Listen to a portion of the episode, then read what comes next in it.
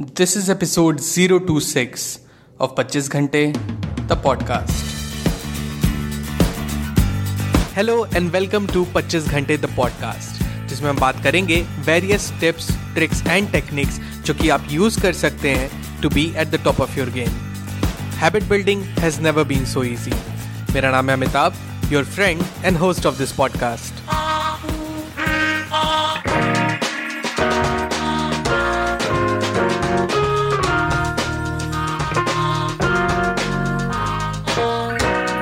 hello everyone welcome to the brand new episode of the podcast आज के इस episode में मैं आपके लिए लेकर आया हूँ एक बहुत ही औसम टेक्निक लेकिन उससे पहले एक मिनट चलिए आपको मेमोरी लेन में लेके चलते हैं थोड़ा सा।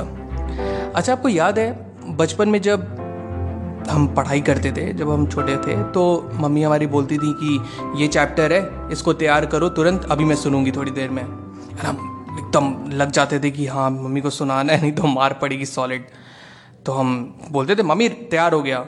इतनी जल्दी? हाँ हाँ पूछ लो। और मम्मी पूछती थी। और हम फिर क्या करते थे? आ, मम्मी याद तो नहीं आ रहा। बस बस जबान पे है बस निकल नहीं रहा। यार अभी तो याद किया था। होता था ऐसा। थोड़ा और बड़े हुए।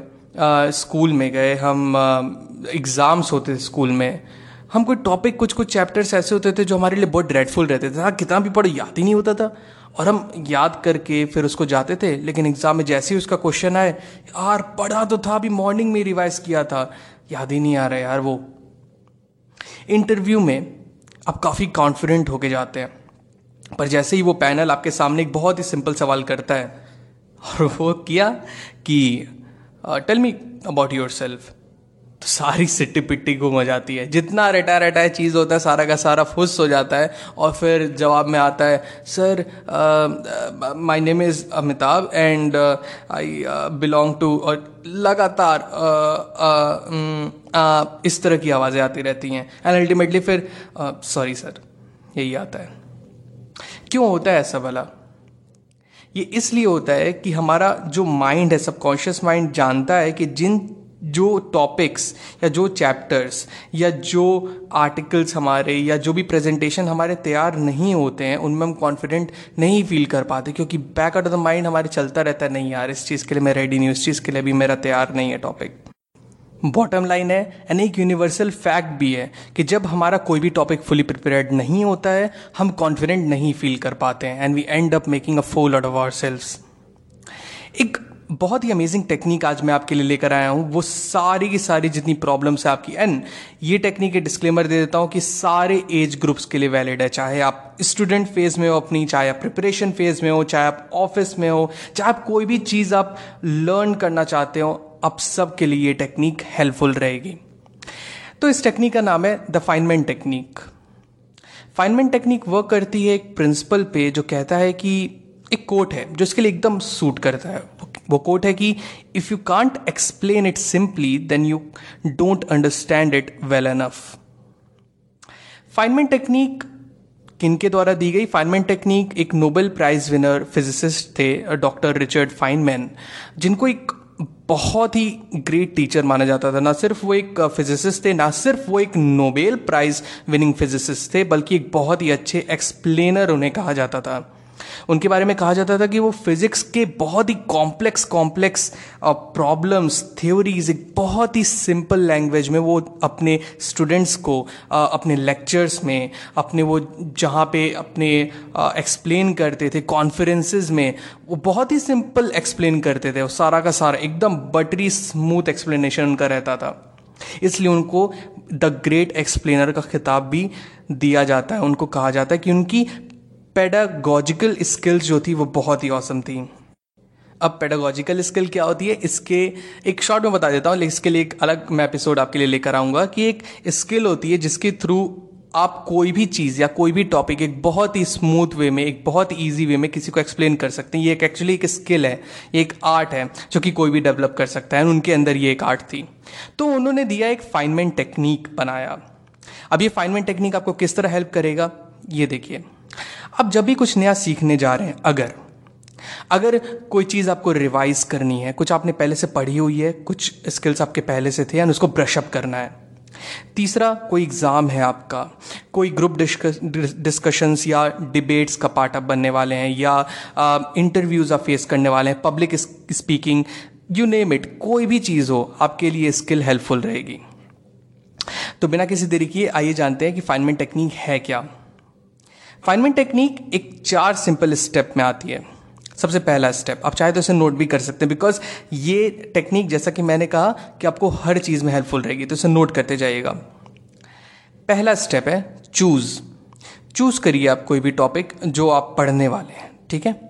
एग्ज़ाम्पल के तौर पे मान लेते हैं, चलिए रिवॉल्ट ऑफ़ 1857 आपको पढ़ना है अट्ठारह की क्रांति, ठीक है? एग्ज़ाम्पल लेके चल रहे हैं। तो ये आपने टॉपिक चूज़ कर लिया। अब उस टॉपिक को एक शीट ऑफ़ पेपर पे लिख लीजिए। एंड दूसरा स्टेप पे आइए। दूसरा स्टेप है एक्सप्लेन दो चीज़ कर सकते हैं, देखिए। पहला, या तो आपके अगर फैमिली मेंबर्स हैं ब्रदर्स सिस्टर्स हैं, आपके क्लोज फ्रेंड हैं तो आप ये टॉपिक पढ़ लीजिए पूरा। ठीक है? और वो जाके उनको एक्सप्लेन कर दीजिए। थोड़ी सी मोहलत मांग लीजिए उनसे कि थोड़ा समय वो अपना दे दें आपको। एंड ये टॉपिक जाके उनको एक्सप्लेन कर दीजिए। एंड एक्सप्लेन ऐसे करिए जैसे कि आप एक टीचर हैं एंड वो एक स्टूडेंट हैं। जैसे टीचर हम लोग को पढ़ाते हैं ना, लिख के, बोल के सिंपली उसी तरह आपको उन्हें एक्सप्लेन करना है। या तो अगर आप हॉस्टल्स में रहते हैं या बाहर प्रिपरेशन कर रहे हैं, जहाँ पे आप अकेले रूम लेके रह रहे हैं तो ये आप खुद भी कर सकते हैं। आप एक शीट ऑफ़ पेपर पे हेडिंग डालिए revolt of eighteen fifty seven again ये एक एग्ज़ाम्पल है एंड आप पूरी थ्योरी आप लिख डालिए। जो भी चीज़ आपने पढ़ी है, जो भी चीज़ आपने याद की है, वो लाइन बाय लाइन आप लिख डालिए। ठीक है? अब तीसरे स्टेप पे आइए। आइडेंटिफाई अब आप देखिए कि जब आप ये टॉपिक एक्सप्लेन कर रहे थे अपने फ्रेंड्स को एग्ज़ाम्पल या खुद आप इस टॉपिक पे लिख रहे थे तो कौन कौन से ऐसे पॉइंट्स थे कौन कौन से ऐसी जगहें थी वहाँ पे जहाँ पे आप थोड़ा लैक किए, जहाँ पे आपने थोड़ा पॉज लिया, जहाँ पे आप थोड़ा सा लड़खड़ाए, जहाँ पे आपको लगा कि यार अभी भी शायद थोड़ा सा कसर बाकी रह गया, अभी भी ये टॉपिक मेरा अच्छे से तैयार नहीं है, क्योंकि थोड़ा थोड़ा भूल जा रहा हूँ मैं। तो आप एक काम करिए तो उन टॉपिक्स को आप अलग से लिख लीजिए, उन पॉइंट्स को आप अलग से लिख लीजिए कि यहाँ पे मैं आके थोड़ा सा भूल जा रहा हूँ, ठीक है? आपने लिख लिया। तीसरा पॉइंट सबसे इंपॉर्टेंट है आइडेंटिफाई करना उन जगहों पे जहाँ जहाँ हम लैग कर जा रहे हैं। फिर चौथे पॉइंट पे आइए। चौथा पॉइंट गो बैक पीछे जाइए रिवाइज कीजिए फिर से। उसे ब्रेक डाउन कीजिए बहुत ही सिंपल सिंपल स्टेप्स में। अगर आपको वो चीज़ फिर से दिक्कत हो रही है तो उस चीज़ को आप एक कई तरीके से हटा सकते हैं। पहला चीज़ आप अगर कोई प्रेजेंटेशन देने जा रहे हैं ऑफिशियल वर्क है आपका एंड आपको, आपके क्लाइंट्स आ रहे हैं, आपको अपने बॉस को भी इंप्रेस करना है क्लाइंट्स को भी इंप्रेस करना है तो आप एक अपने प्रेजेंटेशन में पिक्टोरियल रिप्रेजेंटेशन कर सकते हैं, आप एक ऑडियो विजुअल इफ़ेक्ट का भी यूज़ कर सकते हैं। आप जितना सिंपल तरीके से आप अपने आइडियाज़ को एक्सप्लेन कर सकते हैं, आप वो यूज़ कीजिए। जब मैं अपनी पढ़ाई करता था तो मैं क्या करता था? एंड अभी भी कर ही रहा हूँ तो मैं क्या करता हूँ कि जब भी कोई टॉपिक है, जैसे कि जो चीज़ मेरे लिए अभी थोड़ा कॉम्प्लेक्स लग रहा है तो मैं उसको ना एक इमेज ड्रॉ कर लेता हूँ। अपने से बना के उसकी एक इमेज ड्रॉ कर लेता हूँ। याद रखिए कि जब भी आप पिक्टोरियल रिप्रेजेंटेशन करते हैं, आप अपने माइंड से एक डायग्राम आप बनाते हैं तो वो ज़्यादा फोकस आपका यूज़ करता है कंसंट्रेशन आपका डबल इंक्रीज होता है वो चीज़ बनाते वक्त।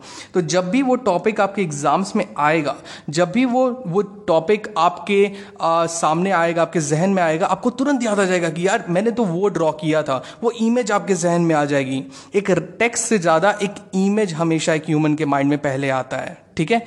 तो ये चीज़ आप कर सकते हैं। बॉटम लाइन कि एक सिंपल सिंपल रिप्रेजेंटेशन आपको करना है, एक सिंपल एक्सप्लेनेशन के लिए। तो ये थे चार स्टेप द फाइनमेंट टेक्निक के। जल्दी से मैं रिवाइज कर देता हूँ। आप एक भी एक बार देख लीजिए कि आपको पूरी तरीके से समझ में आया है या नहीं। पहला, कोई एक टॉपिक उठाइए, ठीक है? टॉपिक आपने उठा लिया। दूसरा आप उसे एक्सप्लेन कीजिए। अगर आप अकेले रहते हैं तो उसके बारे में लिख डालिए पूरा। जो जो चीज़ आपको पता है उस टॉपिक के बारे में, पढ़ के पढ़ के।